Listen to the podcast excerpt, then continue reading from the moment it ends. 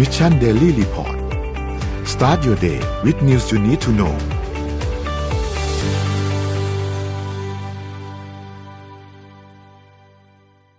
ท่าน Daily Report ประจำวันที่หนึ่งขึ้นเดือนใหม่แล้วเป๋เลยฮะหนึ่งมิถุนาสองพันห้าร้อยหกสิบห้านะครับ วันนี้คุณอยู่กับพวกเราสามคนตอนเจ็ดโมงถึงแปดโมงเช้านะครับ สวัสดีพี่โทมัส สวัสดีพี่แจ็คครับ สวัสดีครัสวัสดีบพี่ธนอ่าพี่ธนัทแล้วก็สวัสดีน้องชานนท์ด้วยนะครับ ครับผม สวัสดีทุกท่านนะครับ เอ่อวันนี้เนี่ยพี่ปิ๊กมาแล้วฮะพี่ปิ๊กบอกง่วงมากนะครับ ครับแต่พี่ปิ๊กช่วงนี้จะนอนน้อยไปหน่อยนะครับ พี่พักผ่อนเยอะๆนะครับ โอเค เดี๋ยววันนี้เราค่อยๆไปอัปเดตเรื่องราวต่างๆกันนะครับ ว่ามีอะไรเกิดขึ้นบ้างในช่วง 24 ชั่วโมงที่ผ่านมานะครับ แล้วก็เมื่อวานนี้ก็มีการรับรองทางด้านของผู้ว่ากทมเรียบร้อยแล้ว แล้วก็รู้สึกว่าจะมีเพิ่มสกอีก 5 คนด้วย รวมแล้วเป็น 45 นะครับ ก็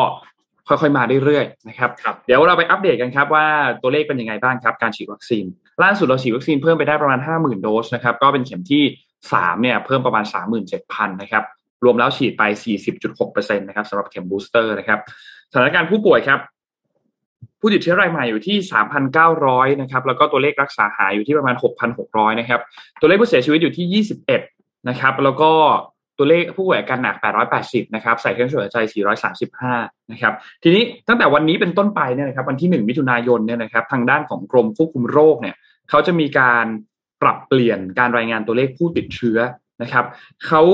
จะรายงานเฉพาะผู้ติดเชื้อที่ตรวจด้วยตัว PCR นะครับ แล้วก็ผู้ป่วยยืนยันด้วย PCR รวมกับผู้ป่วยที่เป็น ATK เป็นบวกเนี่ยยกเว้นกรุงเทพที่จะรายงานเฉพาะผู้เชื้อด้วย PCR นะครับ ซึ่งก็จะมีการปรับเปลี่ยนกันเล็กๆ น้อยๆนะครับสำหรับการรายงานตัวเลขผู้ติดเชื้อ แต่ก็ต้องพูดกันตามตรงตัวเลขผู้ติดเชื้อที่รายงานกันอยู่ทุกวันนี้เนี่ยไม่ได้มีนัยยะสำคัญมากเท่าไหร่ละอ่าเมื่อเทียบกับแต่ก่อน นะครับเพราะว่าเราก็ฉีดวัคซีนกันไปเยอะรวมถึงสถานการณ์ก็เริ่มดูดีขึ้นอย่างชัดเจน ไม่ว่าจะเป็นการมาตรการต่างๆ ที่เริ่มจะผ่อนคลายมากขึ้น แล้วเราก็มีการพูดถึงเรื่องของการถอดหน้ากากที่อาจจะเกิดขึ้นเร็วๆนี้นะครับ ก็คิดว่าตัวเลขเหล่านี้เนี่ยจะกลับมามีนัยสำคัญอีกครั้งหนึ่งถ้าหากว่ามันมีคลัสเตอร์ที่ระบาดแล้วมีการกลายพันธุ์ของสายพันธุ์ของโควิด -19 ที่ทำให้อาการมันรุนแรงมากยิ่งขึ้น เราอาจจะต้องมาสนใจในเรื่องของตัวเลขอันนี้กันอีกครั้งหนึ่งนะครับ แต่ถ้าภาพรวมแล้วเนี่ย ผู้ป่วยอาการหนักผู้ป่วยที่ใส่เครื่องช่วยหายใจตอนนี้เนี่ยค่อนข้างอยู่ภายใต้การควบคุมนะครับ ไปดูถัดมาครับ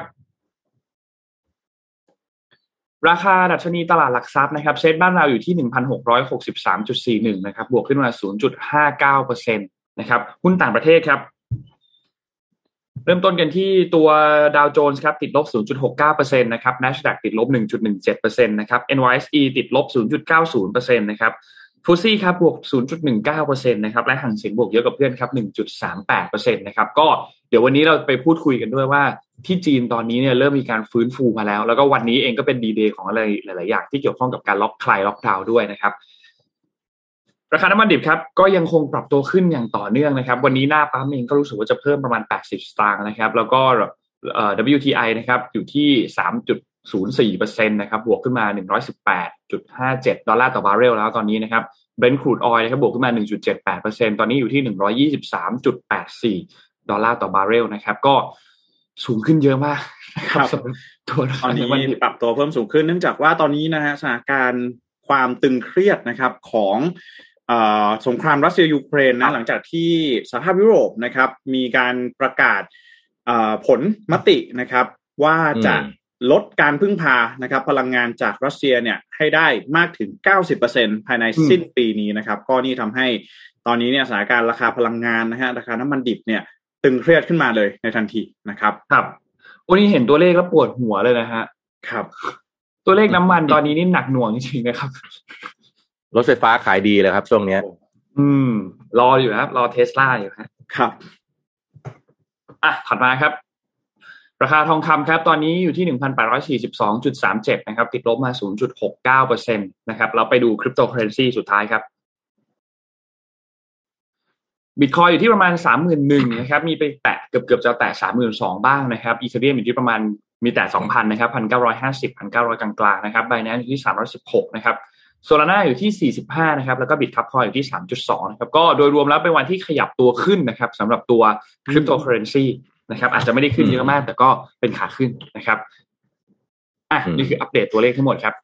ครับ ก็อะถือว่าก็เมื่อกี้ตัวเลขเศรษฐกิจนะฮะก็เริ่มดีครัขึ้นบนะครับ อาจจะเป็นช่วงระยะเวลาหนึ่งนะฮะอืมครับครับ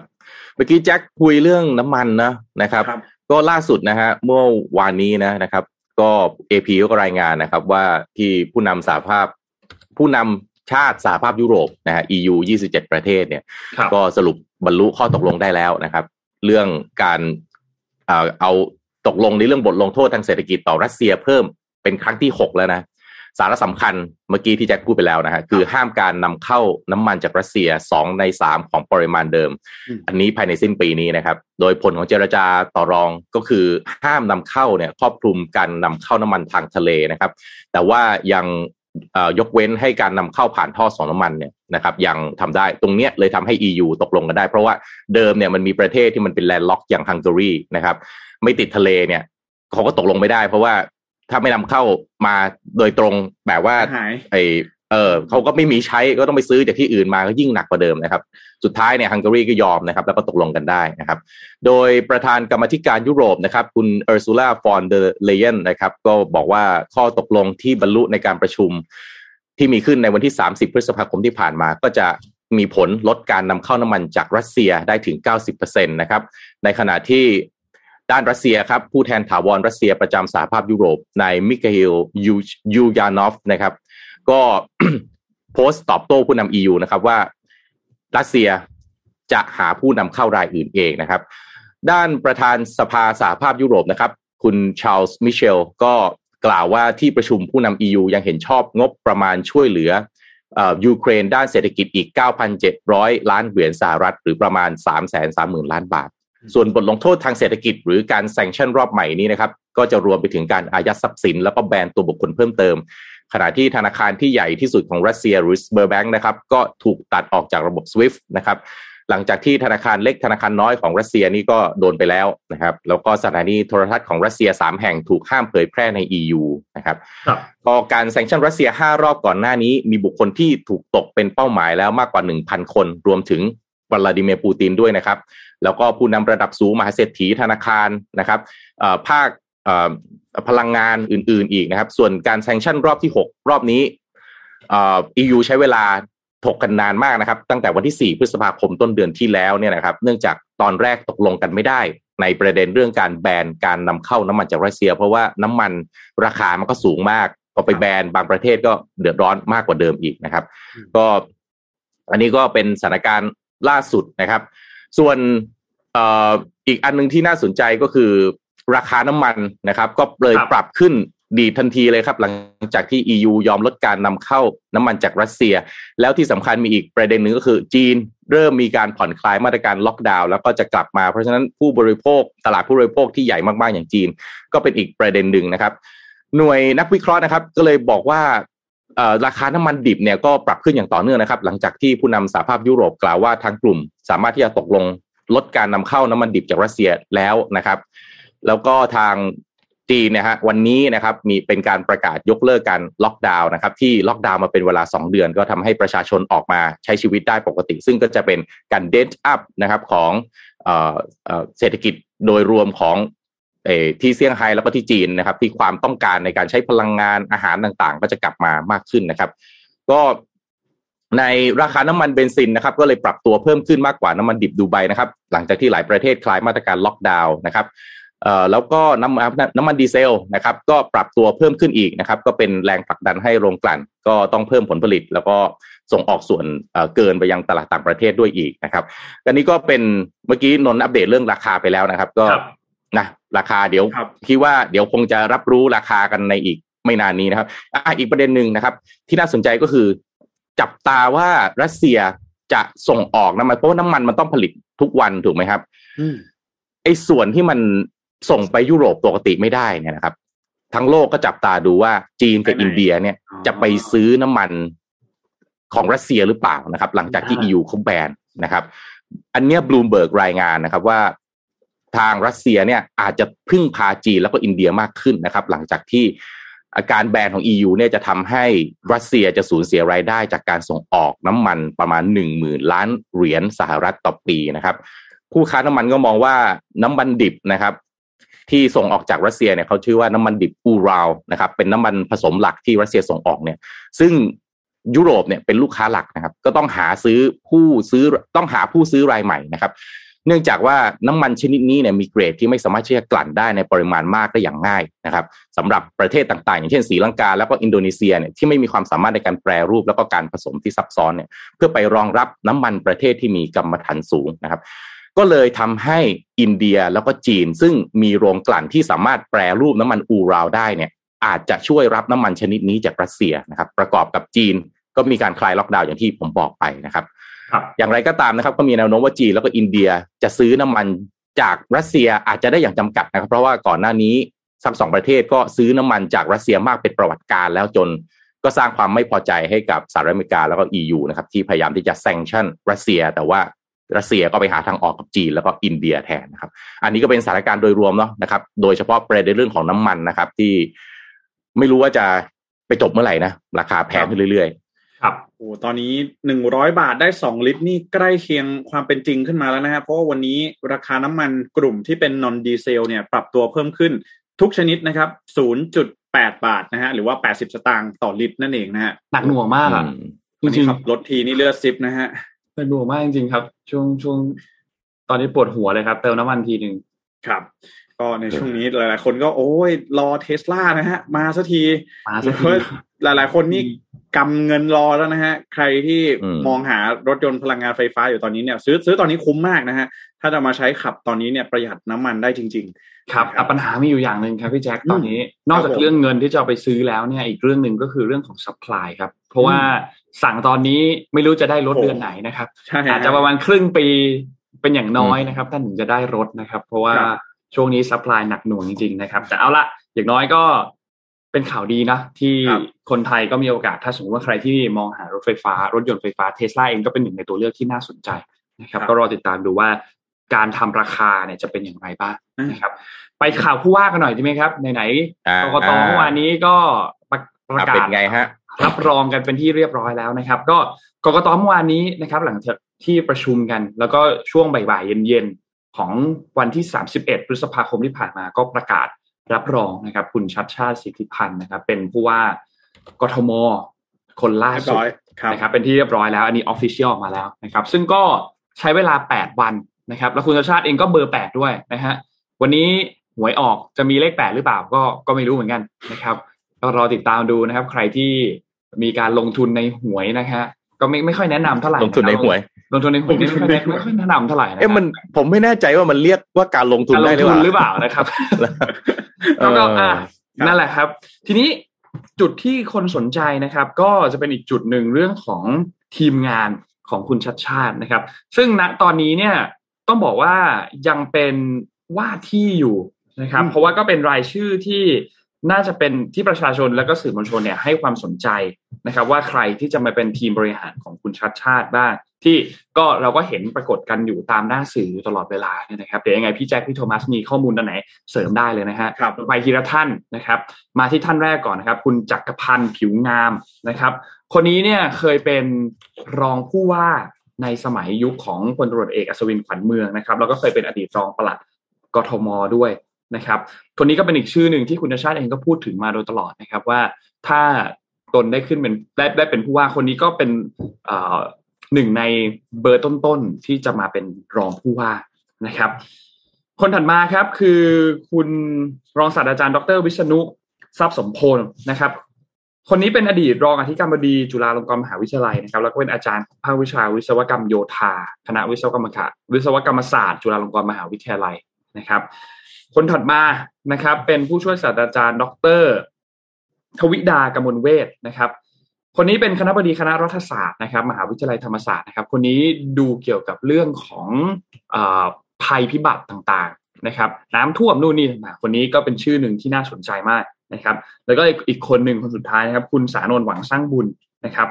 คนนี้คิดว่าพี่โทมัสน่าจะรู้จักนะครับ พี่โทมัสคนนี้เป็นใครนะครับ เอ่อเราเอ่อเราเคยคือพี่เคยสัมภาษณ์นะฮะในอ่าในเนี่ยแหละ Mission to the Moon เนี่ยแหละนะครับครับก็คุณสามนสานนท์หวังสร้างบุญเขาทำ local alike นะครับ จริงๆก็โดยอาชีพเนี่ยเขาทำ host hostel นะครับนั่นก็ใช่น่าจะรู้ความเดือดร้อนของผู้ประกอบการได้เป็นอย่างดีนะครับ แล้วก็ทำเอ่อตอนนั้นที่มีโควิดนะครับ ก็ทำแอปทำอะไรช่วยเหลือคนขายค้าขายในย่าน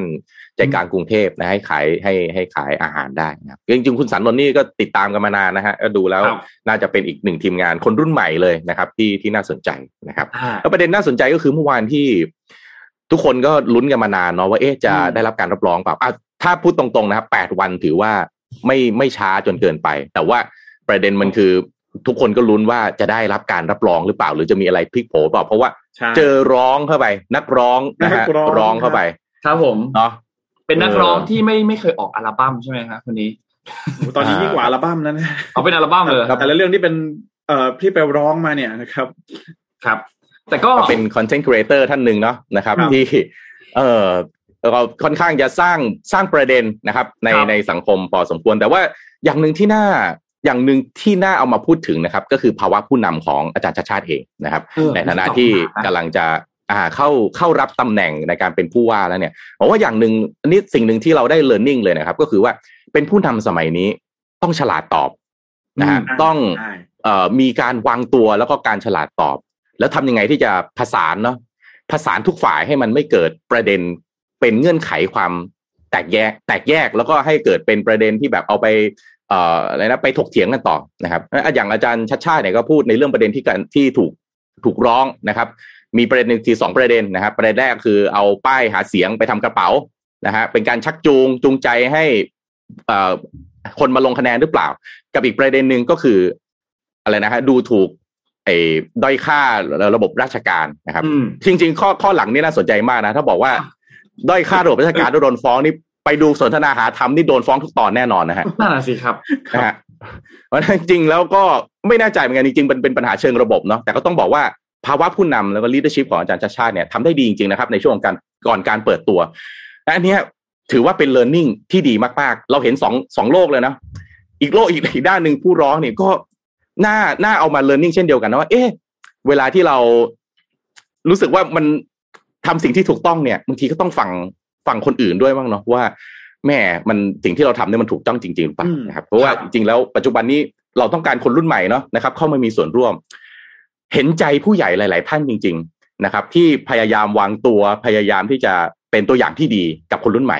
แต่พอเจออย่างเนี่ยคุณท่านนักร้องอันเนี้ที่ยร้องคุณชัดชาติเอาไว้เนี่ย ผู้ใหญ่หลายคนโดนเหมารวม เพราะว่าใช้ไม่ได้นะครับเป็นตัวอย่างที่ใช้ไม่ได้และเด็กรุ่นใหม่ไม่รู้จะไปพึ่งหวังได้ยังไงอืมนะครับครับนะครับอันจริงอันนี้ก็ให้เห็นตัวอย่างสองตัวอย่างเลยนะครับ คุณชัดชาติก็เป็นตัวอย่างแบบหนึ่งนักร้องที่มาร้องคุณชัดชาติก็เป็นตัวอย่างอีกแบบหนึ่งนะครับ จริงๆนนท์ว่าการที่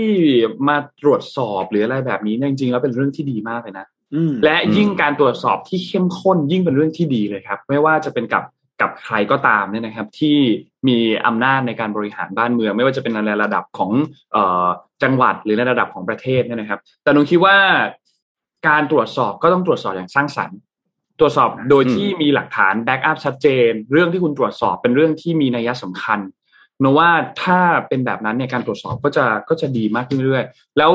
เอ่อผู้ชื่อเลยก็ได้คุณศรีสุวรรณจันยาเนี่ยเมื่อวานนี้ก็ออกมาประกาศเหมือนกันนะครับว่าจะเดินหน้าตรวจสอบนโยบายอื่น200 กว่าข้อที่คุณชัดชาติทำว่าสุดท้ายแล้วทำได้จริงหรือเปล่านะครับอืมเอ่อคุณศรีสุปวรระรณเด็นคที่รับน่าสนใจฮะคือฝากถ้าอยากด้วยนะฮะตรวจสอบนะฮะฝากด้วยนะครับ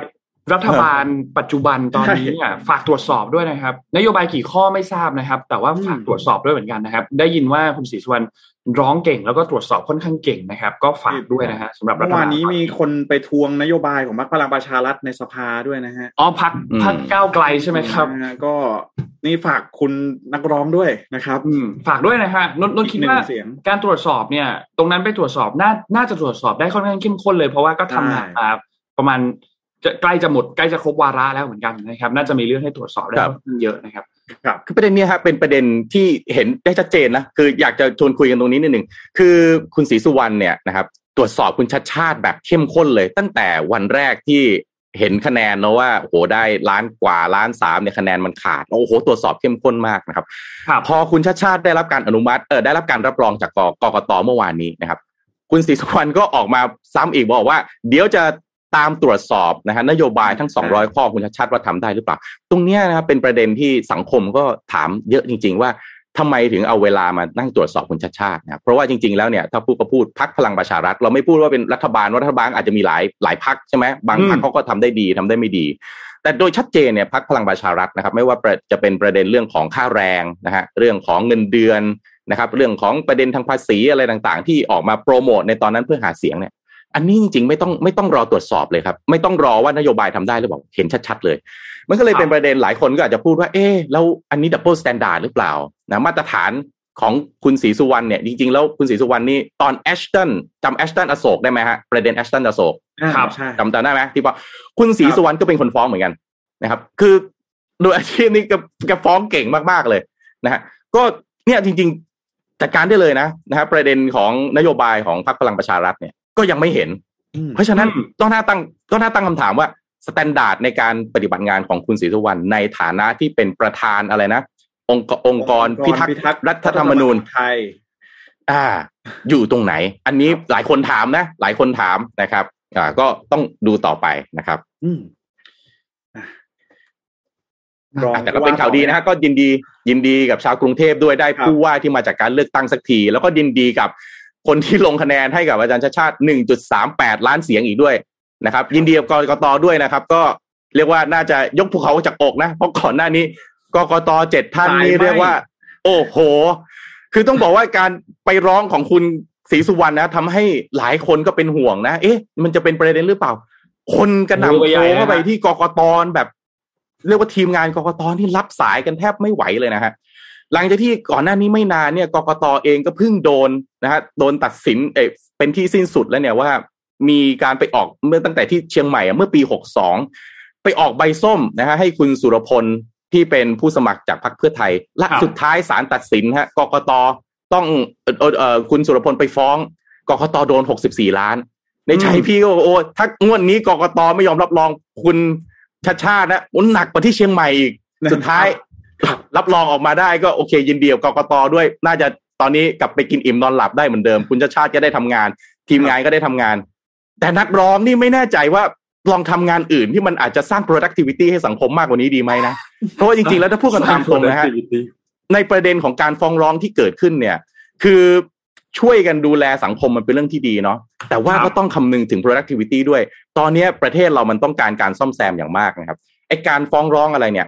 หลายๆ ในภาคการเมืองนะ การฟ้องร้องหลายครั้ง ฟ้องร้องเพื่อที่จะให้อีกฝ่ายเสียเวลา ต้องมาขึ้นศาลต้องมาแก้ต่าง ต้องให้ทีมงานคอยมาจัดการตัวเองก็ทำงานได้ไม่เต็มที่ แล้วก็เป็นการสร้างพื้นที่ทางหน้าสื่อให้กับทางผู้ร้องด้วย ตรงนี้ก็ต้องบอกตามตรง มันไม่เป็นการสร้าง productivity ถ้าการร้องนั้นเนี่ย มันไม่ใช่การร้องที่มันมีเจตนาเออแล้วก็เป็นไปการสร้างผลที่มันเป็นประโยชน์กับสังคมใจกันแกล้งพูดง่าย อ่า เพราะฉะนั้นเนี่ยก็ไม่แน่ใจว่าเจตนาของผู้ร้องเป็นยังไง แต่ว่าในในส่วนตัวผมนะ มองมองแบบภาพกว้างๆเลยเนี่ย จะฟ้องร้องอะไรมอง productivity ด้วยดีกว่า ถ้ามันฟ้องร้องแล้วสุดท้าย มันไม่ได้สร้าง productivity อะไรได้เลย แค่เป็นการตรวจสอบอย่างเข้มข้น แบบที่ว่าเนี่ยนะฮะแต่ตรวจสอบแล้วมันสร้างประโยชน์อะไรจริง ๆ หรือเปล่าเนี่ยต้องฟังสังคมฟังคนอื่นด้วย ฟังคำวิจารณ์คนอื่นด้วย ไม่ใช่ว่าเอาตัวเองเป็นจุดศูนย์กลางของจักรวาลหรือโลกนี้หรือของประเทศไทย อย่างเดียวนะครับ คือต้องต้องต้องคิดอย่างนี้ด้วยนะครับ นามสกุลเวลาออกมาพูดเนี่ย ลูกหลานต้องรับแบกรับภาระนามสกุลของท่านต่อไปนะ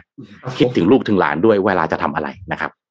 ครับๆโอ้โหเห็นภาพเลยฮะครับตามนั้นแหละฮะตามนั้นเลยนะครับใช่ครับ อันนี้ก็เป็นที่ที่กทมนะครับ แล้วนอกจากนั้นครับสกก็มีประกาศรับรองอีกห้าที่นั่ง นะครับรวมแล้วเนี่ยเป็นสี่สิบห้าที่นั่งนะครับ ก็ยังขาดอีกห้าที่คิดว่าน่าจะมีการพิจารณาอีกครั้งหนึ่งเร็วๆนี้นะครับก็รอติดตามดู ส่วนอีกที่หนึ่งครับที่ทางด้านของเอ่อเมืองพัทยานะครับกกตยังไม่ประกาศรับรองนายกเมืองพัทยานะครับ เพราะว่าอืมในเขตเลือกตั้งที่หนึ่งหน่วยเลือกตั้งที่สองเออและเขตเลือกตั้งที่สี่หน่วยเลือกตั้งที่ยี่สิบนะครับ มีประเด็นเรื่องบัตรเขยงนะครับอืมก็ทำให้จะต้องมีการจัดการเลือกตั้ง อีกครั้งหนึ่งนะครับในวันที่ 12 มิถุนายนที่จะถึงนี้นะครับ เพราะว่าจำนวนผู้มาใช้สิทธิ์บัตรเลือกตั้ง ไม่ตรงกับจำนวนบัตรเลือกตั้งที่ใช้ออกเสียงลงคะแนนเอาโดยไม่ทราบสาเหตุนะครับโอ้ซึ่งก็ไม่รู้เหมือนกันว่าสาเหตุคืออะไรนะครับ แต่ก็สั้นๆ คือมีบัตรเขย่งนะครับ ก็เลยต้องมีการเลือกตั้งใหม่อีกครั้งหนึ่งนะครับ ตอนนี้เนี่ยก็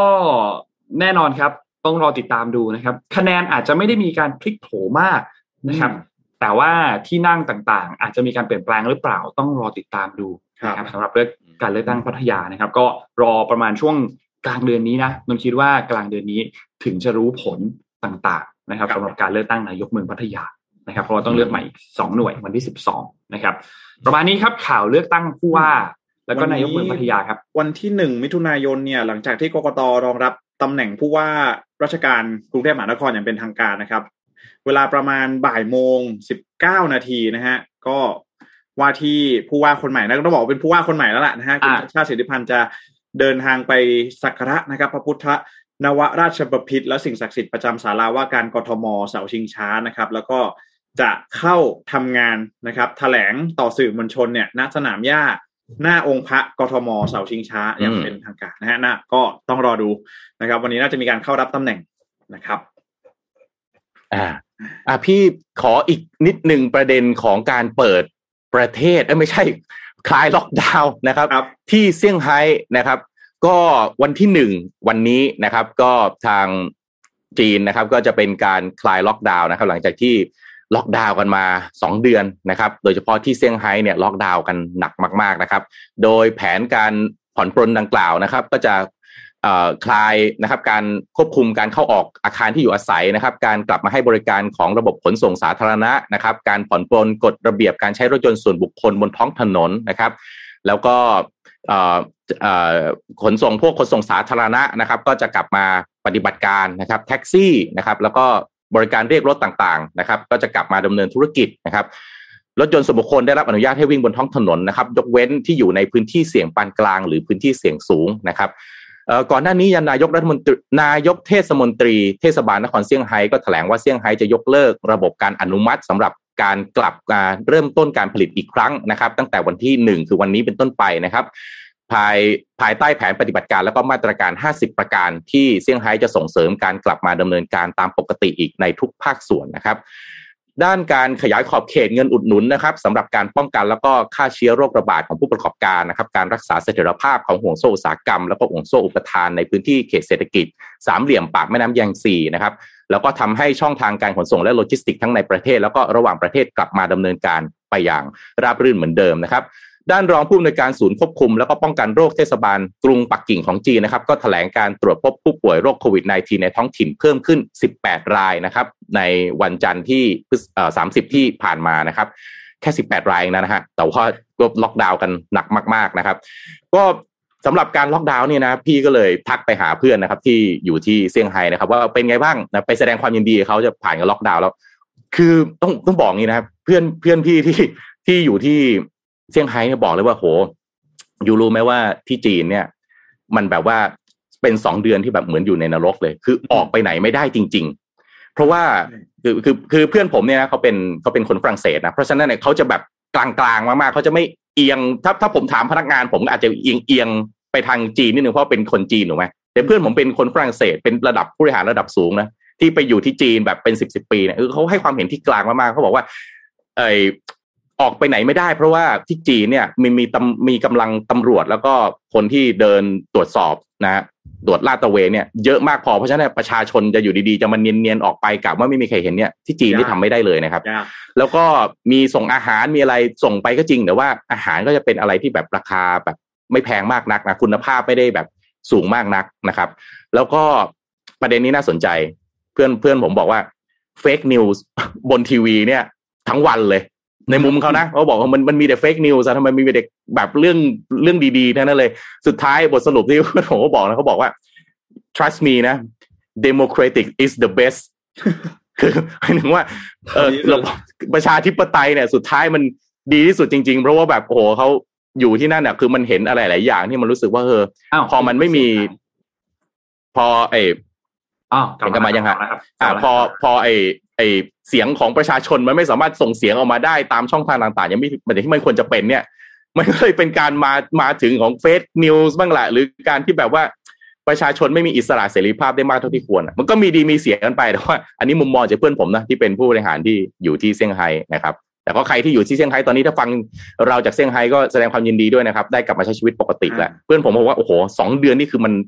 สองเดือนล็อกดาวน์ผมผมบอกเขาว่าถ้าเป็นประเทศไทยนะอยู่ล็อกดาวน์เนี่ย ไม่เกินอาทิตย์นะฮะรับประกันผู้คนออกมาเดินตามถนนปกติละอืมเราเราก็สบายแบบไทยๆเราอะคือจะมาบังคับสองเดือนนี่ผมโอ้โหไม่ไหวเหมือนกันนะครับ คือเข้าใจว่าตอนนี้เนี่ยเอ่อคนในเมือง 22 ล้านคนเนี่ยก็สามารถเดินทางตามอิสระได้แล้วนะครับ มีเพียงแค่แบบบางส่วนเท่านั้นที่ยังไม่สามารถที่จะเดินทางคือพูดง่ายๆคือยังอยู่ภายใต้มาตรการล็อกดาวน์อยู่ได้อยู่เลยนะครับ แล้วก็พวกห้างธุรกิจโรงแรมห้องสมุด ฟิตเนสสวนสนุกต่างๆ ที่ ก่อนหน้านี้ถูกปิดชั่วคราวไปก็กลับมาเปิดได้อีกครั้งหนึ่งระบบขนส่งสาธารณะกลับมาทำงานตามปกติอีกครั้งหนึ่งแล้วเหมือนกันนะครับ แต่ว่าโรงเรียนประถมมัธยมยังคงปิดการเรียนการสอนต่อไปนะครับ แล้วก็บางพื้นที่ที่เป็นธุรกิจร้านอาหารในกรุงปักกิ่ง ก็ยังไม่สามารถให้ลูกค้ารับประทานในร้านได้นะครับ ก็พูดง่ายๆคือผ่อนคลายบางส่วน นะครับ แต่ว่ายังไม่ได้กลับมาปกติหนึ่งร้อยเปอร์เซ็นต์อืมนะครับสำหรับที่ทั้งตัวปักกิ่งแล้วก็ทั้งเซี่ยงไฮ้ด้วยนะครับ แต่ว่าเขาก็รู้สึกว่าจะมีมาตรการในการ อุดหนุนเศรษฐกิจต่างๆนะครับเซี่ยงไฮ้เนี่ยมีถึง 50 มาตรการนะครับที่มุ่งเน้นในเรื่องของการฟื้นตัว แล้วก็รักษาเสถียรภาพการจ้างงานที่จะมีขึ้นหลังจากนี้นะครับโดยเขาก็มุ่งไป 8 ด้านนะครับที่หนุนเศรษฐกิจนะครับกระตุ้นการบริโภคต่างๆนะครับแล้วก็นอกจากนี้เนี่ยการคลายล็อกดาวน์รอบนี้เนี่ยน่าจะเป็นการคลายล็อกดาวน์ที่คือต้องบอกว่าประชาชนที่จีนเองเนี่ยก็มีข่าวออกมาเรื่อยๆนะครับว่าไม่ค่อยพอใจการล็อกดาวน์ในครั้งนี้สักเท่าไหร่ นะครับเพราะว่ามองว่าไม่ไม่ค่อยเหมาะสมมากนะนะครับ แล้วก็ตอนนี้จำนวนผู้ติดเชื้อเองก็ลดลงไปแล้วนะครับ ก่อนหน้านี้จะในเดือนเมษายนที่หนักๆ ถ้าจำกันได้สองหมื่นคนนะครับ ต่อวันนะอืครับมตอนนี้เนี่ยล่าสุดตัวเลขเนี่ยก็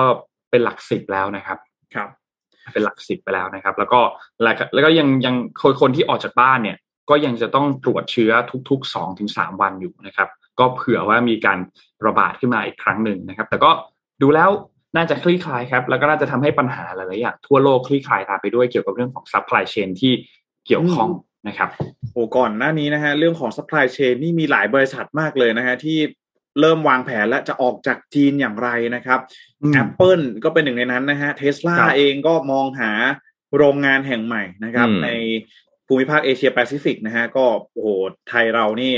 ต้องทำตัวให้เนื้อหอมกันสักนิดนึงนะฮะอย่าเพิ่งมามัวทะเลาะกันนะครับ ในช่วงนี้บอกเลยช่วงนี้ก็เป็นอีกหนึ่งช่วงที่ หลังจากที่จีนเนี่ยนะฮะมีการล็อกดาวน์บ่อย ๆ ก็เห็นได้ชัดอืมนะครับ ว่าหลาย ๆประเทศให้ความสนใจนะที่จะหาแหล่งผลิตใหม่ ๆ นะครับครับอืมก็สำหรับอ่าเรื่องของโควิด -19 วันนี้เดี๋ยวอย่างที่พี่ธรรมันบอกไปว่านอกจากจีนแล้วจะมีการคลายล็อกนะฮะประเทศไทยเองเดี๋ยวอัปเดตสั้นๆนะฮะก่อนไปมันโอ้ใช่วันนี้นี่วันนี้นี่ะ ใช่ไหมวันฮะนี้วันนี้นี่มีเอ่อหลายอย่างเลยนะครับไม่ว่าจะเป็นเรื่องของการเปิดผับบาร์นะครับ ในพื้นที่เฝ้าระวังนะฮะเขาบอกว่าห้าม 608 นะฮะกลุ่ม 608 ห้ามใช้บริการนะครับ งดใช้บริการสำหรับสถานประกอบการนะครับ หรือว่าสถานบันเทิงนะครับ ในรูปแบบผับบาร์คาราโอเกะคาราโอเกะนะครับ สถานที่อื่นอันมีลักษณะคล้ายกันวันนี้ 1 มิถุนายน สามารถเปิดให้บริการได้นะครับ ก็ เออจริง ๆ แล้วเนี่ยในพื้นที่สีฟ้านะครับ ซึ่งกทมเองก็เป็นพื้นที่สีฟ้าเนี่ยก็มีการอนุญาตเปิดอยู่แล้วนะครับ แต่ว่าตอนนี้เนี่ยก็คือทางประเทศแล้วนะฮะเปิดให้บริการไม่เกิน 24 ชั่วโมงเอ่อ24 นาฬิกานะครับ หรือว่าเวลาเที่ยงคืนนะครับ ก็หลังจากนั้นเนี่ยก็จะงดการให้บริการเครื่องดื่มต่างๆ ภายในร้านนะครับ แล้วก็มีการอ่สาธารณสุขก็แนะนำนะว่าใครที่ไปใช้บริการก็ขอสวมใส่หน้ากากอนามัยกันด้วยนะฮะแต่โอ้ไม่แน่ใจว่ามาเปิดเอาตอนนี้เนี่ยผับบาร์เหลือกันสักกี่ที่ฮะ โอ้โหอืมจริงก็จอัรินงนี้ฮะเรื่องแรกนะครับ เรื่องที่สองก็คือเรื่องของนโยบายการถอดหน้ากากอนามัยนะฮะ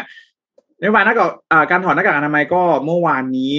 ทางด้านของคุณธนกรวังบุคคลชนะนะครับ รองโฆษกประจำสำนักนายกรัฐมนตรีก็มีการเอ่อกล่าวนะครับ ข้อสั่งการของพลเอกประยุทธ์จันทร์โอชานายกรัฐมนตรีแล้วก็รัฐมนตรีว่าการกระทรวงกลาโหมนะครับ สั่งการให้แจ้งเตือนว่าตอนนี้นะครับ รัฐบาลเองยังไม่มีนโยบายในการถอดหน้ากากอนามัยนะครับ แล้วก็เอ่อ ยังสั่งการให้กระทรวงสาธารณสุขเนี่ยติดตามการแพร่ระบาดของโรคฝีดาดลิงอีกด้วยนะครับ ก็ต้องบอกว่าเอ่อการถอดหน้ากากเนี่ยมีการเสนอมาโดยทางกระทรวงสาธารณสุขนะฮะแต่ว่าล่าสุดเนี่ยเหมือนนายกจะไม่เห็นด้วยนะครับ เดือนอืมหน้านี้อาจจะยังต้องสวมใส่หน้ากากอนามัยกันอยู่นะครับ ในสถานที่โล่งแจ้งนะนะครับ แล้วก็ต้องบอกว่าในการอ่าปฏิบัติตนในพื้นที่ปิดเนี่ยยังไงก็ควรสวมใส่หน้ากากอนามัยอยู่แล้วนะครับ แล้วก็ที่สำคัญเลย วันนี้ PDPA นะฮะวันอืมแรกใช่นะครับ โอ้โห หลาย ๆ คนเมื่อวานนี้เนี่ยมีมีมีทั้งมีมีทั้งโอ้โห หลาย ๆ คนเนี่ย ตื่นตัวกันมากนะ มีการเอ่อสาธิตวิธีการถ่ายรูปอะไรแบบนี้นะ ก็ต้องขอย้ำกันก่อนนะครับว่าแต่หลายคนเนี่ยอาจจะยังมีเข้าใจผิดกันอยู่บ้างนะว่า เอ้ยโอ้โห ไม่ใช่ว่าวันนี้ วันนี้เนี่ยจะเดินไปทานอาหารไปเดินห้างเดินสยามอะไรจะไปถ่ายรูปอะไรนี่ระมัดระวังกันไม่ถ่ายนะฮะก็ต้องบอกว่าอย่าลืมนะครับว่ากฎหมายนี้เนี่ยจะ มุ่งเน้นนะครับ ไปที่การใช้ข้อมูลส่วนบุคคลในเชิงพาณิชย์นะครับ ในเชิงพาณิชย์เนี่ยโอเคละนะฮะมันก็อาจจะกว้างสักนิดนึงแต่ว่าอย่างเช่นบ้านเราเนี่ยนะครับ การถ่ายรูปเนี่ยข้อหนึ่งนะฮะที่ทางด้านของ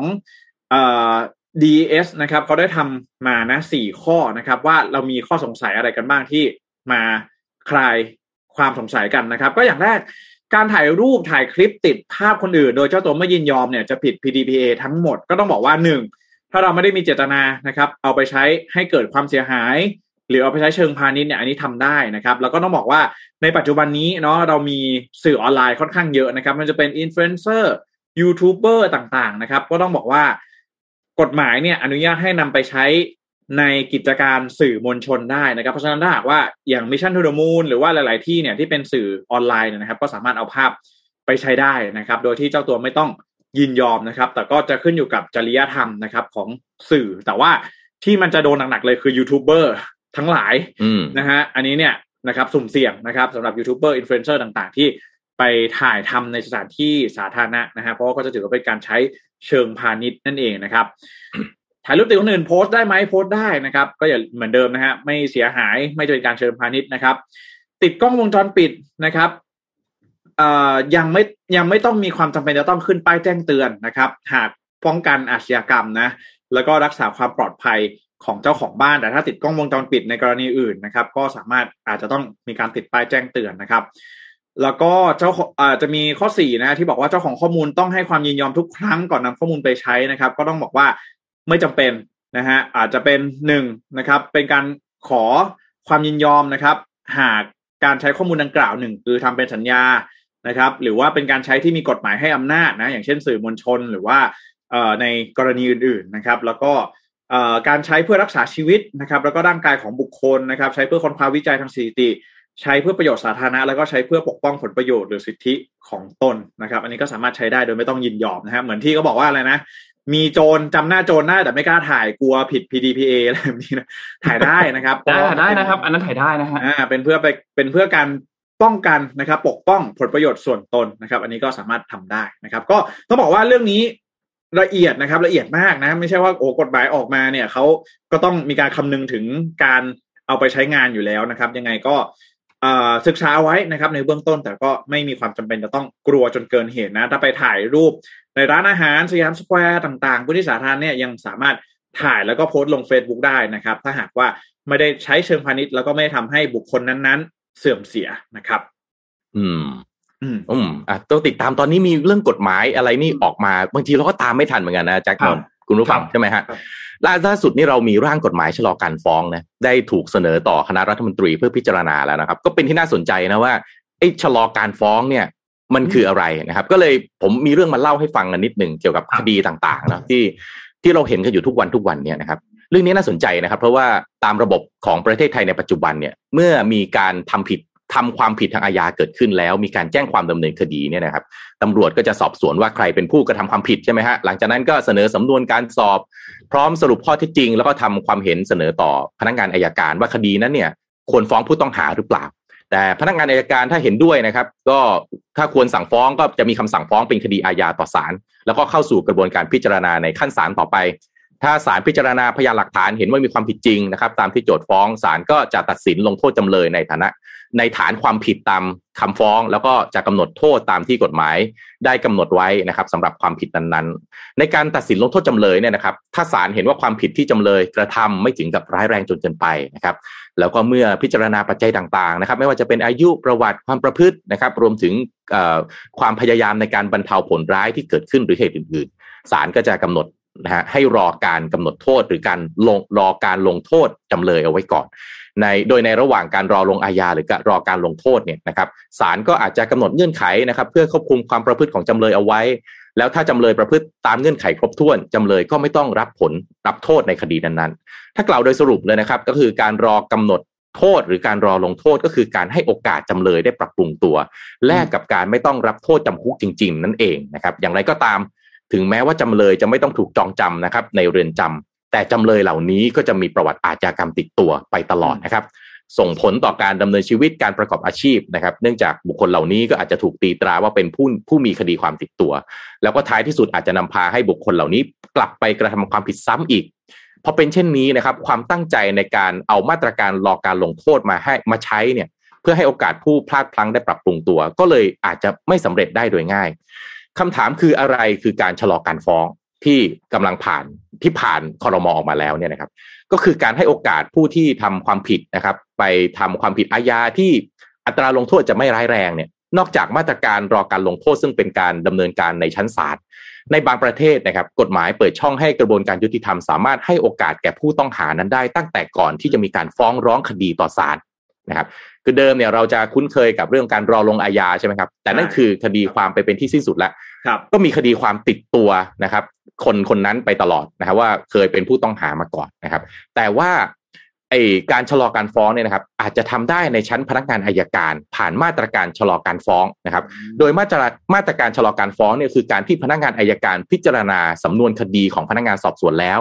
เห็นว่าผู้ต้องหาเนี่ยน่าจะทำความผิดจริง แล้วก็มีพยานหลักฐานเพียงพอที่จะฟ้องผู้ต้องหาให้เป็นจำเลยต่อศาลได้ แต่เนื่องจากความผิดที่ผู้ต้องหากระทำนั้นเนี่ยเป็นความผิดที่มันไม่ร้ายแรงนะครับ แล้วก็การให้โอกาสผู้ต้องหาได้ปรับปรุงตัว น่าจะเป็นประโยชน์ต่อตัวผู้ต้องหาแล้วก็สังคมโดยรวมมากกว่าการฟ้องคดีผู้ต้องหาเป็นจำเลยต่อศาลพนักงานอายการก็อาจจะออกคำสั่งนะครับ ให้ชะลอการฟ้องคดีไว้ก่อน แล้วกำหนดเงื่อนไขคุมประพฤติให้ผู้ต้องหาปฏิบัติตาม ถ้าผู้ต้องหาปรับปรุงตัวได้ตามเงื่อนไข พนักงานอายการก็จะยุติการดำเนินคดี แต่ถ้าผู้ต้องหายังทำเหมือนเดิมนะครับ ไม่ปรับปรุงตัวหรือทำผิดเงื่อนไข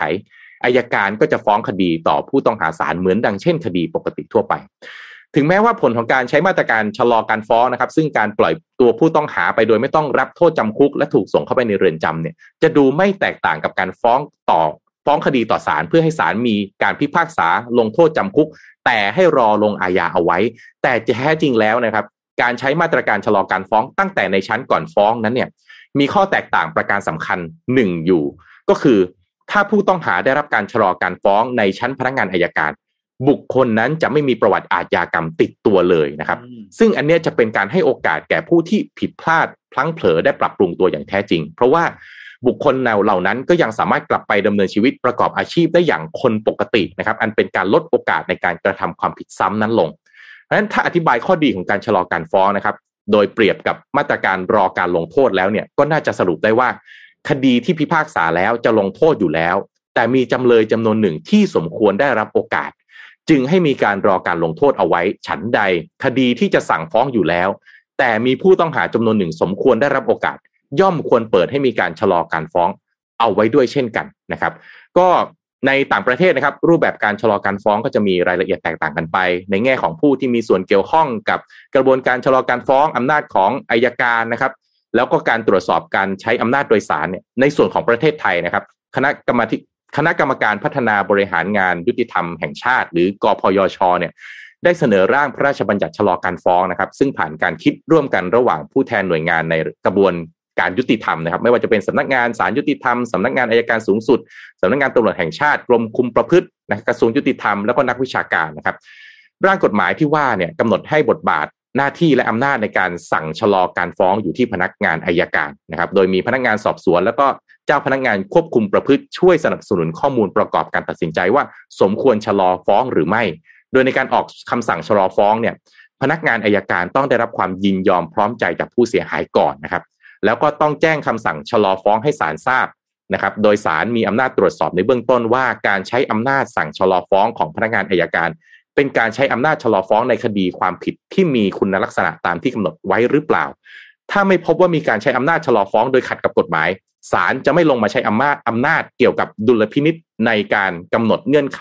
และรายละเอียดของคำสั่งชะลอฟ้องแต่อย่างใดนะครับและนี่คืออีกหนึ่งกฎหมายที่น่าสนใจนะครับ เพราะว่าเดิมเนี่ยเรามี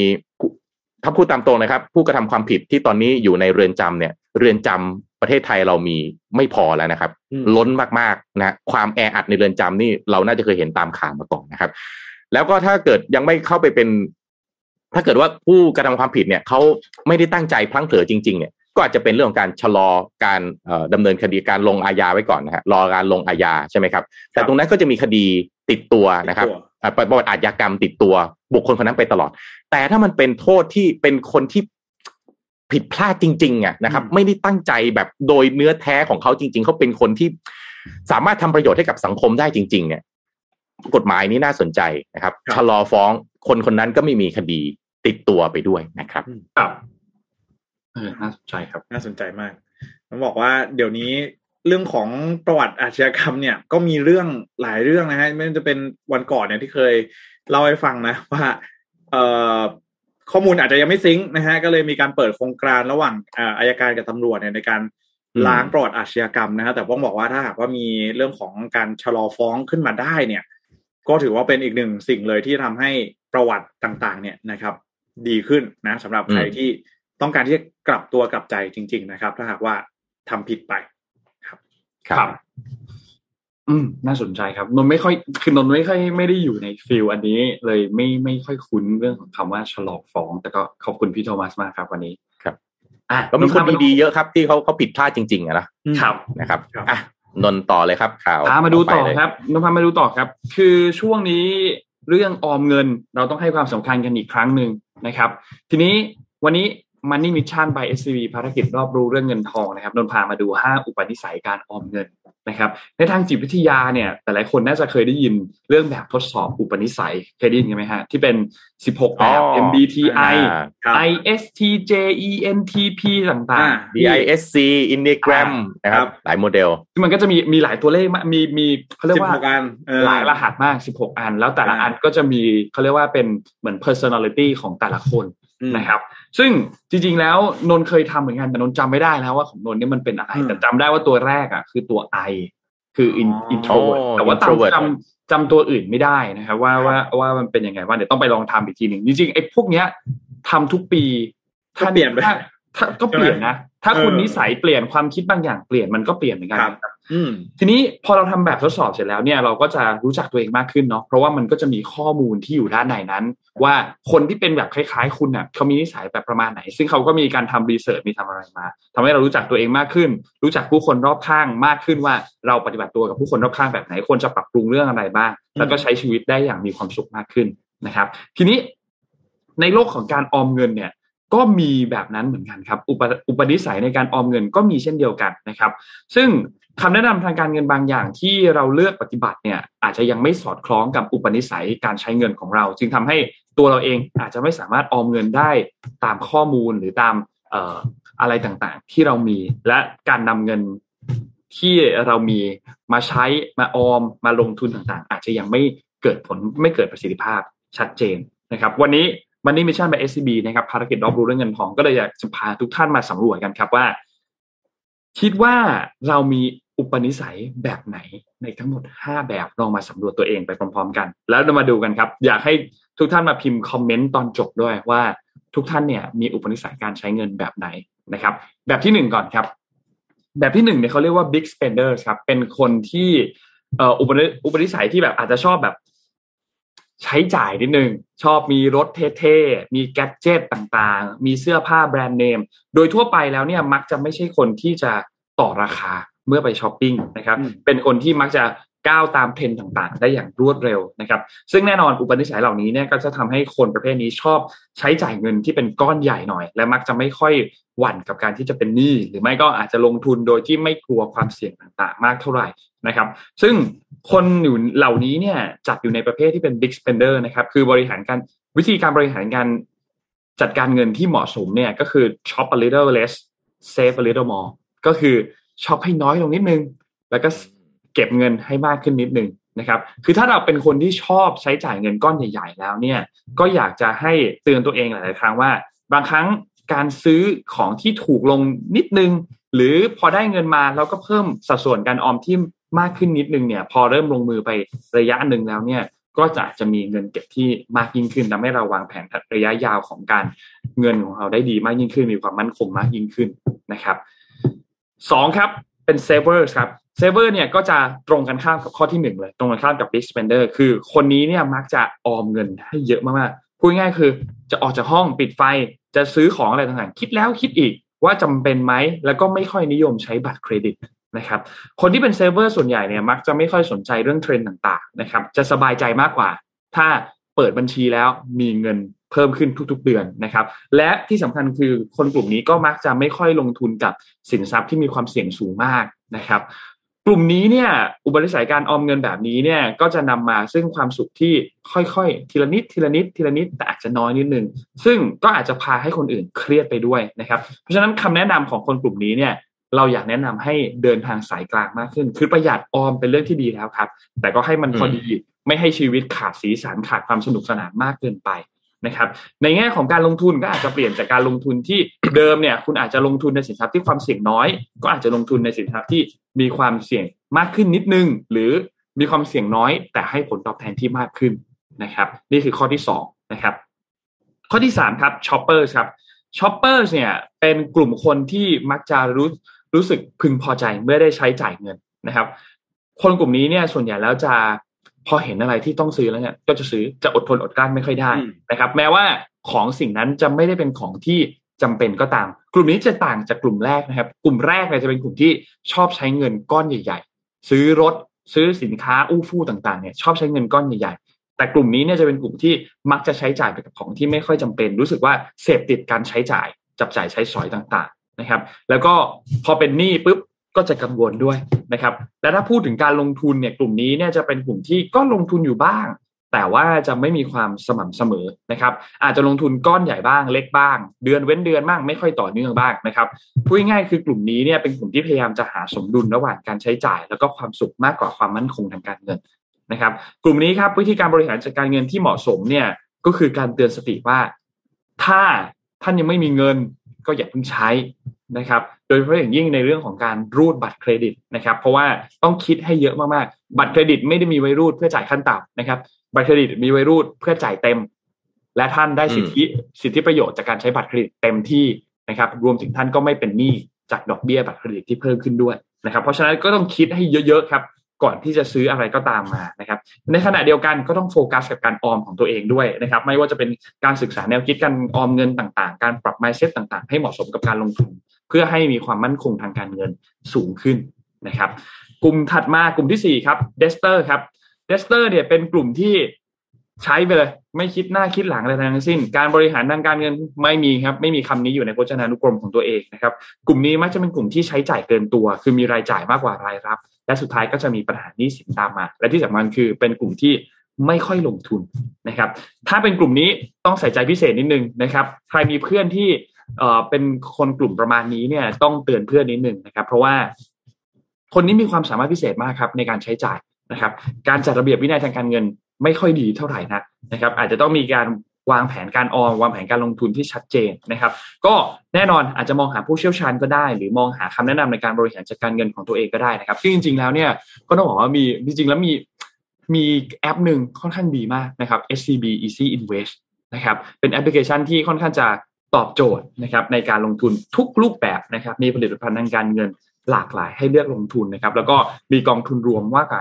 1,200 กองทุนจาก 17 บลจด้วย และที่สำคัญทาง SCB เขาก็มีผู้เชี่ยวชาญที่พร้อมให้คำแนะนำด้วยนะครับนี่คือกลุ่มที่4นะครับและกลุ่มสุดท้ายครับกลุ่ม investor ครับหรือกลุ่มนักลงทุนนะครับกลุ่มนี้เป็นกลุ่มที่ตื่นตัวทางด้านการเงินมากที่สุด เป็นกลุ่มที่เข้าใจ สถานภาพทางการเงินของตัวเองเป็นอย่างดี รู้ว่าตัวเองมีเงินเท่าไหร่ ลงทุนอยู่เท่าไหร่ และหวังที่จะได้ผลตอบแทนที่ความเสี่ยงระดับนี้อยู่ที่ประมาณเท่าไหร่นะครับ มีวิธีทางการเงินยอดเยี่ยมแล้วก็คอยหมั่นลงทุนให้ผลตอบแทนงอกเงยอยู่เสมอนะครับ ถ้าใครที่สำรวจตัวเองแล้ว พบว่าเฮ้ยฉันดูจะอยู่ในกลุ่มนี้ว่ะก็ก็แสดงความยินดีด้วยนะครับ ก็ขอให้ศึกษาการลงทุนแบบนี้ต่อไป คงระเบียบวินัยทางการเงินแบบนี้ต่อไปนะครับ เพื่ออิสรภาพทางการเงินของตนเองนะครับ ในท้ายที่สุดเนี่ยต้องบอกว่า คือเราจะไม่สามารถเปลี่ยนอุปนิสัยทางการเงินของเราได้เลย เพราะว่าจริงๆแล้วอันนี้มันเป็นอุปนิสัยส่วนตัว แต่ถ้าเรารู้ว่าเราเปลี่ยนอุปนิสัยไม่ได้แล้วเนี่ยเราก็ต้องรู้เท่าทัน และต้องรับมือ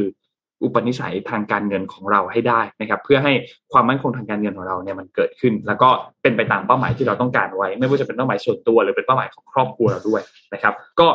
อยากให้ทุกท่านแชร์กันนิดนึงครับว่า ทุกท่านเป็น อุปนิสัยแบบไหนใน 5 ข้อนี้นะครับแล้วก็ลองสำรวจดูครับว่าตัวเองเข้าข่ายแบบไหน แล้วก็ลองคอมเมนต์มาบอกกันได้นะครับพี่โทมัสพี่แจ๊คฮะคิดว่าตัวเองเป็นข้อไหนฮะอืมห้าข้อนี้โอ้โหคิดหนักเลยฮะอืมพี่ว่าพี่อยู่ระหว่างอยู่ระหว่างเอ่อ spender กับ saver อะคืออาโดยนิสัยเป็นคนประหยัดนะ แต่ว่าผมก็ไม่รู้ว่าจริงๆโดยโดยพอพอพูดมาว่า เออชอบเก็บชอบอะไรงี้ใช่ไหมก็ก็เก็บแต่ว่าเวลาสเปนก็สเปน ก็สเปนเหมือนกันก็เลยเอ๊ะอืมอยู่ตรงไหนวะอยู่ระหว่างเป็น spender investor ก็ invest นะแต่ว่าแต่ว่าอะผมผมเก็บเงินนะ แต่ผมก็ลงทุนในสินทรัพย์เสี่ยงนะนี่คริปตงคริปโตนี่ดอยกันนะฮะเจอกันทั่วหน้านะ ใครดอยเนี่ยครับอืมเออ แต่ว่าเห็นด้วยอย่างหนึ่งนะคือว่า คือเวลาที่เราอายุเติบโตขึ้นเรื่อยๆเนี่ย เราก็มักจะแต่ละปีนะเฮ้ยปีนี้จะทำไอ้นู่นไอ้นี่ไอ้นั่นเนี่ย ส่วนใหญ่ก็ทำไม่ค่อยสำเร็จ เพราะว่าเรามันเป็นการแบบเปลี่ยนตัวเราแบบ กลับด้านเลยอะอ่าเก็บเงินไม่ได้ปีนี้จะเก็บเงินอะไรเงี้ยแต่ว่าถ้าเกิดว่าเรามารู้จักตัวเองก่อนว่าเราเป็นแบบไหนนะแล้วก็หาทางไปดักตัวเองอะเออเราเป็นคนเซฟแล้วเราบอกว่าเอ้ยปีนี้เราจะเริ่มรู้จักที่จะลงทุนและเราไม่เก็บเงินอย่างเดียว เก็บเก็บเงินไว้ก็ เจออะไรเงินเฟ้อใช่ไหมเงินหายไปจากกระเป๋าทุกวันทุกวัน อาจจะเริ่มไปลงทุนเนี่ยถ้าเราไม่รู้จักตัวเองว่าเราเป็นคนแบบอื้อหือ save หนักมากเนี่ย การลงทุนของเรามันก็จะไม่เกิดขึ้นสักทีอะแต่เราอืมถ้าเรารู้จักตัวเองเฮ้ยเริ่มเราต้องเริ่มมาใช่ศึกษาแล้วเรา save มากไปเราเอาชนะเงินเฟ้อไม่ได้ฮะใช่คนที่แต่คนกลุ่มกลุ่ม save นี่ saver นี่อาจจะไม่ค่อยเสี่ยงเท่าไหร่นะกลุ่ม spender นี่อาจจะเสี่ยงกว่าใช่ใช่ spender ที่แบบใช่ไหมชอบใช้จ่ายเยอะๆเนี่ยอันอันนี้เสี่ยงกว่าแล้วบางทีไม่รู้จักตัวเองอะเราคิดว่าเอ้ยเราเก็บเงินได้ได้แบบเงินเหลือเงินเหลือเอาสุดท้ายสิ้นปีไม่เคยเหลือเลย สิ้นเดือนไม่เคยเหลือเลย เพราะว่าเราคิดว่า ใช้ใช้เนี่ยแหละมันอยู่ในอยู่ในเราเก็บได้แน่นอน เดี๋ยวสิ้นปีเดี๋ยวก็เงินเหลือสุดท้ายก็ไม่เหลืออยู่ดีใช่ไหมก็รู้จักตัวเองเนี่ยสำคัญสุดเลยนะครับใช่หลายๆคนเนี่ยอย่างที่พี่โทมัสบอกเลยบางคนคิดว่าเอ้ยโอ้ตัวเองเป็น saver รอดละนะฮะอืมมีเขาเรียกว่าอะไรเก็บอย่างเดียวนะฮะใช้ชีวิตอืมต่างๆ แต่ชอบคำแนะนำที่บอกว่าเฮ้ยบางทีเนี่ย มันก็ไม่มีความสุขเอานะ แล้วก็คนรอบข้างนี่ก็จะพานเครียดไปด้วยนะฮะครับ ไปไปเที่ยวกันทีนึงไปกินอันนู่นก็ไม่ได้อันนี้ก็ไม่ได้นะฮะ ก็อืมอาจจะเดินทางสายถูกต้องกลางนะ คือไม่ได้บอกว่าต้องต้องกินหรูอยู่สบายนะฮะ แต่ว่าบางทีเดินทางสายกลางบางเราก็อาจจะมีชีวิตเราก็อาจจะมีสีสันมากขึ้นเนาะอืมนะครับอ่ารู้จักตัวเองเนี่ยดีที่สุดนะฮะเพื่อจะได้ปรับพฤติกรรมนะครับ ให้เท่าทันนะฮะอ่าอืมช่วงเอ่อ ช่วงท้ายรายการแบบนี้นะฮะ ไปดูกันที่วันนี้นะฮะ วันที่สองนะครับสำหรับการพิจารณาร่างพรบงบประมาณรายจ่ายประจำปีงบประมาณ 2566 นะโอ้ฮะนี่เดือดเดือดเงินเดือนสะเอ่อวงเงินนะฮะวงเงินสามล้าเงินเดืนอนสามล้านล้านบาทนะครับอ่าวันนี้เอ่อวันนี้เป็นวันที่สองนะครับ เดี๋ยวจะมีรู้สึกพรุ่งนี้จะเป็นวันลงมตินะฮะวันนี้ครับเป็น การลงมติในวาระที่หนึ่งนะครับรับหลักการให้ก็แน่นอนนะครับฝ่ายค้านนะครับกับฝ่ายรัฐบาลก็ฟาดฟันกันนะครับในรัฐสภานะครับ ก็แน่นอนว่าการพูดคุยกันในครั้งนี้นะครับ ก็เชื่อว่าเป็นการพูดคุยกันอยู่บนพื้นฐานของผลประโยชน์ของประชาชนชาวไทยนะครับสำหรับการใช้งบประมาณในปีหน้านี้นะครับ ก็ถ้าพูดกันแบบนี้เนี่ยเราเหลือเวลาสิ้นปีงบประมาณอีกไม่กี่เดือนแล้วนะครับ ประมาณ 3-4 เดือนได้ นะครับเพราะว่าวันนี้เราขึ้นเดือนมิถุนายนกันแล้วนะครับ แน่นอนครับไปดูกันที่ฝ่ายค้านกันก่อนเลยนะครับ ฝ่ายค้านนี่ก็จะนำโดยแกนนำพักฝ่ายค้านนะครับ อย่างคุณสุทินคลังแสนนะครับสสมหาสารคามพักเพื่อไทย แน่นอนนะครับว่าฝ่ายค้าน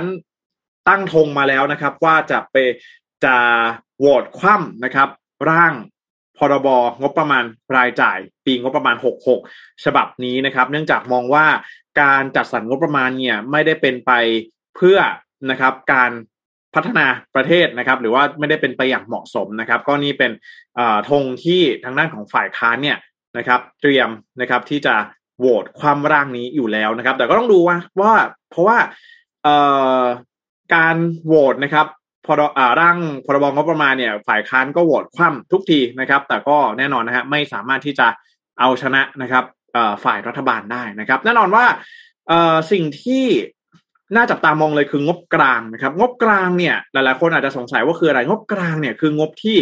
กันเอาไว้ให้สำนักนายกรัฐมนตรีนะครับ แล้วก็งบกลางเนี่ยก็คือพูดง่ายๆว่าเป็นเงินสดในกระเป๋าตังค์ของรัฐบาลนะครับจะหยิบมาใช้เมื่อไหร่ก็ได้นะครับ มีเพียงหัวข้อเท่านั้นนะครับ ไม่ได้มีการระบุว่าจะเอาไปใช้อะไรนะครับ ก็ฝ่ายค้านเองก็บอกว่าเอ๊ะมันจะเหมือนกับเป็นการตีเช็คเปล่าหรือเปล่านะครับ เพราะว่าใน ส่วนของงบกลางเนี่ยก็จะทำให้รัฐบาลสามารถหยิบเอาเงินไปใช้จ่ายได้ในกรณีต่างๆนะครับ ก็รวม 4 ปีนะครับของรัฐบาลประยุทธ์2นะครับมีการตั้งงบกลางไปแล้วกว่า 2.3 ล้านล้านบาทนะครับปีละเฉลี่ยประมาณ 5 6 0 0 0 0ล้านบาทนะครับอันนี้ก็เป็นเงินที่รัฐบาลสามารถนำเอามาใช้ได้นะครับ ขณะที่งบประมาณในอของกระทรวงที่เป็นที่อยู่ในกับกับดูแลของพรรคร่วมรัฐบาลนะครับ อย่างเช่น พรรคภูมิใจไทยนะครับที่มีกระทรวงคมนาคมนะครับกระทรวงสาธารณสุขแล้วก็กระทรวงการท่องเที่ยวและกีฬาเนี่ย อันนี้เพิ่มขึ้นทุกพักเลยนะครับ ขณะที่พักเอ่อเพิ่มขึ้นทุกกระทรวงนะครับ ขออภัยนะฮะแล้วก็พักประชาธิปัตย์นะครับ ที่มีกระทรวงพาณิชย์กระทรวงเกษตรและสหกรณ์นะครับ กระทรวงพัฒนาสังคม และความมั่นคงของมนุษย์นะครับ ก็เพิ่มขึ้นทั้งหมดเลยเช่นเดียวกันนะครับพักทรัพยากรเอ่อกระทรวงทรัพยากรธรรมชาติและสิ่งแวดล้อมของพักชาติเอ่อพักชาติไทยพัฒนานะครับ แล้วก็พักรวมพลังนะครับ กระทรวงอุดมศึกษาวิทยาศาสตร์ วิจัยและนวัตกรรมครับก็เพิ่มขึ้นเช่นเดียวกันนะครับพักร่วมนะครับ แต่ละกระทรวงนี่เพิ่มขึ้นหมดเลยนะครับ ก็จับตาดูวันนี้จะมีการอภิปรายในส่วนไหนเพิ่มเติมนะครับ เมื่อวานนี้ก็อย่างที่ได้กล่าวไปว่ามีการทวงนะครับ นโยบายนะครับของพรรคพลังประชารัฐนะฮะไม่ว่าจะเป็นเรื่องของค่าแรงนะครับ สวัสดิการต่างๆนะครับ ก็รอดูกันอีกครั้งหนึ่งนะครับสำหรับวันนี้วันที่สองครับ เมื่อเมื่อวานวันก่อนเนี่ยมีอีกเรื่องนึงนะ ก็คือคุณพิธานะฮะจากพรรคก้าวไกลออกมาเรื่องงบประมาณอะ ได้เห็นกันไหมฮะแจ็คนนได้เห็นกันไหมงบประมาณของกกตงบประมาณกกตคือเมื่อปีหกสองเนี่ย พอมันมีการเลือกตั้งเนี่ยคือปกติแล้วกกตมีงบตัวเองประมาณสักพันกว่าล้านนะครับ ไว้ดำเนินการอะไรต่างๆนะจ่ายเงินเดือนจัดกิจการอะไรต่างๆ ตัวเองที่อยู่ในกรอบอำนาจเนี่ยนี่พอปีหกสองเนี่ยปกติพันกว่าล้านมันจะขึ้นไปเป็นสัก ประมาณแปดแปดพันกว่าล้านครับนะครับแปดพันกว่าล้านทีนี้ คือเราก็คิดว่าปีหน้าคงเลือกตั้งกันเนาะใช่ไหมเพราะว่ามันจะมีการตีความตำแหน่งการลงตำแหน่งของท่านนายกรัฐมนตรีเนี่ยน่าจะต้องสิ้นสุดใช่ไหมแล้วก็ปีหกหกก็คิดว่ามันก็น่าจะต้องเลือกตั้งแล้วนะฮะนี่เขาไปตรวจสอบก็พบว่าเฮ้ยถ้าเกิดมันจะต้องเลือกตั้งเนี่ย งบประมาณกกตเนี่ย เมื่อปีปีหกหนึ่งเนี่ยมีประมาณสองพันสองร้อยล้านใช่ไหมพอจะเลือกตั้งปีหกสองก็งบประมาณก็เลยได้ไปแปดพันกว่าล้าน ทำไมทำไมปีหกห้างบประมาณกกตเนี่ยพันเจ็ดร้อยล้านเนาะก็คือแบบสถานการณ์ปกติเนาะไม่มีการเลือกตั้งใหญ่อะไรพิเศษทำไมปีหน้า มันก็พันเจ็ดร้อยล้านเท่าเดิมฮะพอเข้าใจไหมเฮ้ยเขาก็ตั้งเขาก็ตั้งข้อสงสัยแต่สรุปเฮ้ยกกต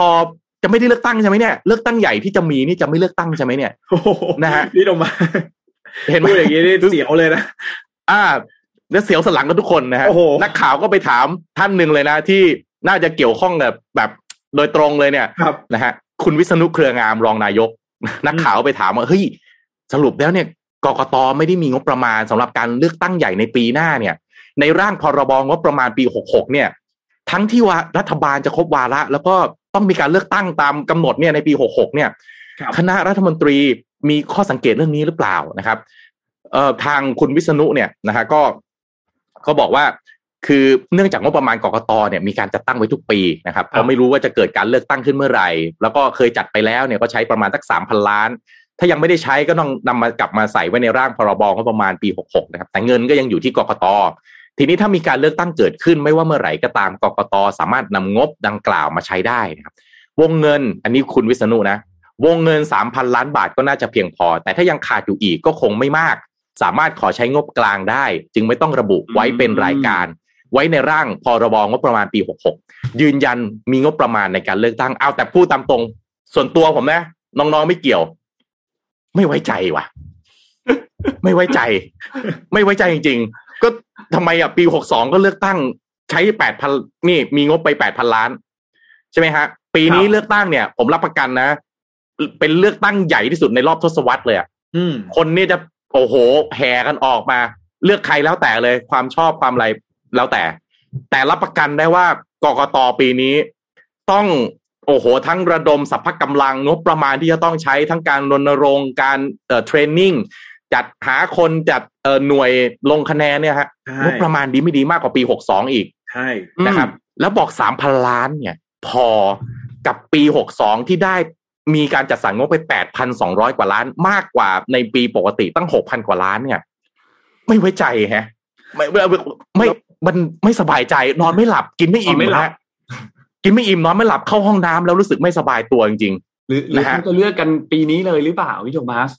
เออโอ้ปีนี้เขามีอยู่พันเจ็ดร้อยกว่าล้านเองนนท์ให้เขาจะเลือกยังไงฮะหรือว่าแปดพันล้านในปีหกสองนี่ยังเก็บไว้เหลืออยู่หรือเปล่า เหลือหรือเปล่าเหลือ ก็ถ้าตามที่ท่านวิษณุบอกเขาบอกว่านี่มีเหลืออยู่ เพราะว่าเคยได้จัดไปแล้วประมาณสามพันล้านยังไม่ได้ใช้ก็เอาก็ไม่ต้องไม่ต้องเอามาใส่ไว้ในร่างพรบงบประมาณปีหกหกแต่เงินยังอยู่ที่กกต เอาไม่รู้ใครอยู่กกตช่วยออกมาบอกได้ไหมฮะครับมีสามพันล้านอยู่จริงใช่ไหมนั่นน่ะสิไม่ใช่ใช้ไปหมดตอนเลือกตั้งผู้ว่าใช่ไหมฮะเพราะว่ายังไงตอนเลือกตั้งผู้ว่าก็ใช้เงินเยอะเหมือนกันนะอืมพอใช่ไหมสามพันล้านไม่ได้บอกว่าต้องเลือกตั้ง ไม่ว่านะฮะอันนี้แล้วแต่เลยเดี๋ยวตอนที่ตีความแต่งของท่านนายกอะถ้าศาลบอกท่านนายกได้ต่ออ้าวก็แล้วแต่ศาลผมไม่ก้าวล่วง แต่ตอนนี้นะครับ เตรียมเงินไว้ก่อนได้ไหมอะเอาเพื่อความสบายใจ ขอร้องเลย งบสามล้านล้านใช่ไหมขอสักห้าหกพันล้านนะฮะเติมไปที่กกตเพื่อความสบายใจกินอิ่มนอนหลับเข้าห้องน้ำแล้วไม่กระสับกระส่ายของประชาชนตัวเล็กๆอย่างผมได้ไหมนะฮะเห็นแล้วครับไม่สบายใจจริง ๆ นะฮะตามนั้นเลยกลัวจะไม่กลัวคือกลัวจะไม่มีเงิน กลัวจะไม่มีเงิน ถ้าไม่มีเงินเลือกตั้งนะจัดระดมทุนก็ได้ครับ ผมรับประกันโอ้โหหลั่งไหลแน่นอนสาธารณชนนะฮะจะไปหลั่งไหล ถ้าเลือกตั้งปีนี้แล้วบอกกกตบอกไม่มีเงินนะ เอาเลยฮะ ประชาชนบอกโอ้อยากเลือกตั้งใจอยากขาดคนละสิบาทยี่สิบาทได้เงินแน่นอนนะครับ ครับครับก็รอบผู้ว่านี่อาจจะประมาณล้านกว่าสายนะฮะ ที่โทรเข้าไปนะฮะ รอบนี้นี่เจ็ดสิบกว่าล้านนะครับผมเออกลัวจะไม่ได้เลือกเป็นห่วงจริง ๆ นะครับ ครับมันก็เป็นเป็นห่วงถูกเรื่องนะฮะแล้วฟังฟังคำตอบของท่านวิษณุฮะ ผมว่าอันนี้ตอบแบบเออกึ่งยิงกึ่งผ่านฮะ ครับตอบกึ่งยิงกึ่งผ่านนะครับ ไม่ตอบแบบว่าฟันธงนะครับแต่ผมแหมมีงบประมาณ แต่ว่าไม่ต้องเอามาใส่ในงบมันใช่ใช่ไหมเนี่ย ปกติงบประมาณสิ้นปีเขาต้องคืนหรือเปล่าอ๋ออันนี้อาจจะเก็บเอาไว้ได้ เป็นองค์กรอิสระหรือหรือยังไงครับ ผมไม่ไม่แม่นเรื่องนี้จริงนะครับไม่เข้าใจเหมือนกันฮะๆน่าสนใจครับ เรื่องนี้ เป็นเป็นตัวเลขที่มี question mark ตัวใหญ่มากครับ อืม อืม นี่เขาบอกว่าคุณวิษณุนี่ออกมาบอกว่าแหมสอนมวยฝ่ายค้านนะว่าเอ้าไม่คือผมว่าฝ่ายค้านเขาทำหน้าที่นะครับแบบเนี้ยแบบเนี้ยแบบเนี้ยน่าไปน่าไปร้องมากกว่า ให้กกตเปิดงบอะไรอย่างเงี้ย อันเนี้ยน่าทำสร้าง productivity เต็มที่เลยฮะชัดเจนแน่นอนครับครับฝากด้วยนะเจฮะนนะชัดเจนพี่สีฝากด้วยนะครับพี่สีฮะดูจะแปลกๆนะครับงบประมาณตรงนี้ ฝากร้องหน่อยนะครับ ฝากร้องหน่อย โอเคเนาะสำหรับอืมวันนี้ก็เนาะครบถ้วนนะฮะติก็ครับสำหรับก็ยินดีนะหลังจากนี้ไปติดตามไม่ต้องใช้คำไม่ต้องติดตามอาจารย์ชาติชาติ ไม่ต้องใช้คำว่าว่าที่ผู้ว่าแล้วนะใช้คำว่าผู้ว่าได้เต็มที่แล้วเพราะว่ากกตรับรองแล้วนะฮะสติกเกอร์หน้าห้องก็มีเรียบร้อยแล้วนะครับ ครับ ในที่จริงๆเออเมื่อวานนี้พูดได้เต็มปากเออนิดนึงนะ เมื่อวานนนท์คุยเรื่องผู้อะไรนะ เลือกตั้งผู้ว่า จังหวัดเลือกตั้งผู้ว่านี่เองใช่ไหมครับเออจังหวัดอื่นเนี่ย คือคืออย่างนี้ จริง ๆ แล้วเนี่ยทำบางจังหวัดก็ได้นะครับ คือถ้าเกิดบอกว่าทำทั้งประเทศเลยเนี่ย มันอาจจะลำบากเพราะว่าบางจังหวัดเขาบอกว่าเฮ้ยให้เลือกตั้งผู้ว่าเองไม่เอาดีกว่า เพราะว่างบประมาณที่จะจัดหาได้จากในจังหวัดตัวเองเนี่ย ถ้าอยู่ดีๆให้เลือกตั้งผู้ว่าผู้ว่าต้องทำเองไม่มีไม่มีใครอยาก ไม่มีใครอยากไปนึกออกไหมฮะ ครับ แต่ว่าบางจังหวัดมันทำได้ ผมตัวอย่างจังหวัดที่ผมอยู่เนี่ยนนทบุรีเนี่ยเลือกเลือกตั้งผู้ว่าทำได้นะ เพราะว่าใช่ไอ้ไอ้ในจังหวัดเนี่ยมันพอจะทำมาหาได้นะ สมุทรปราการนะฮะ จังหวัดเอ่อที่มันเป็นหัวเมืองหัวเมืองอะนะครับอืมเชียงใหม่อย่างเงี้ยเนี่ยทำได้นะครับเออลองไหมจริง ๆ น่าจะลองทำประชามติ หรือลองสำรวจไหมฮะว่ามันมีความเป็นไปได้หรือเปล่าที่จะแบบเป็นการกระจายอำนาจที่มันรวมศูนย์อยู่เนาะไปให้กับท้องถิ่นเนี่ยเขาสามารถที่จะคือต้องบอกว่าจะตัดถนนเส้นไหนนะครับ ผู้ป่วยติดเตียงอยู่ตรงไหนบ้างนะครับ ตรงไหนที่มีโรงเรียนนะครับ ตรงไหนที่จะต้องเอ่อทำไฟเขียวไฟแดงมากขึ้นนะ ไม่มีใครรู้ดีเท่ากับคนที่อยู่ในจังหวัดนั้นนะครับ ทีนี้ผู้ว่าเนี่ยก็ด้วยความเคารพนะครับ ผู้ว่าท่านก็ถ้าไม่มีคุณวุฒิวัยวุฒิแล้วก็มีความสามารถเนี่ยเป็นผู้ว่าไม่ได้อยู่แล้วแหละแต่ว่าไอการเวียนไปแบบที่นนท์ว่าเนี่ยนะครับ มันความอินน่ะความ engagement ที่มีกับท้องถิ่นของตัวเองเนี่ย ยังไงครับก็ไม่เท่าคนที่ถูกเลือกมา แล้วก็เรียกว่าเติบโตมาในพื้นที่ของตัวเอง อืมนะเพราะฉะนั้นลองเป็นแซนด์บ็อกซ์ไหมครับนะบางจังหวัดทำแซนด์บ็อกซ์ในการเลือกตั้ง ผู้ว่าของตัวเองขึ้นมา work ไม่ work ก็ทั้งประเทศก็ได้เห็น อย่างนี้น่าทดลองเนาะครับนะครับ น่าสนใจฮะนะอะว่ากันที่เลือกตั้งเยอะแยะเลยนะหวังว่าจะมีโอกาสได้เลือกตั้งกันจริงครับผมๆนะครับรอดูกันไป รอดูกันต่อไปยาวๆครับ เรื่องนี้ น่าจะหลายปีเลยครับ พี่โทมัส พี่แจ๊คครับไม่ไม่สิปีหน้าครับ ปีหน้าไม่ปีหน้าไม่ต้องเลือกตั้งใหญ่มายถึงฮะ เลือกตั้งเลือกตั้งเขาเรียกว่าเลือกตั้งอ๋อท้องพี่ถิ่นพี่ก็เออตอนนี้พี่ก็ระแวงแล้วฮะนอนไม่ค่อยจะหลับระแวงกลัวระแวงไม่ได้เลือกตั้ง ครับผมครับผมนะครับเข้าใจครับเออก่อนจะไปถึงตรงนั้นติดตาม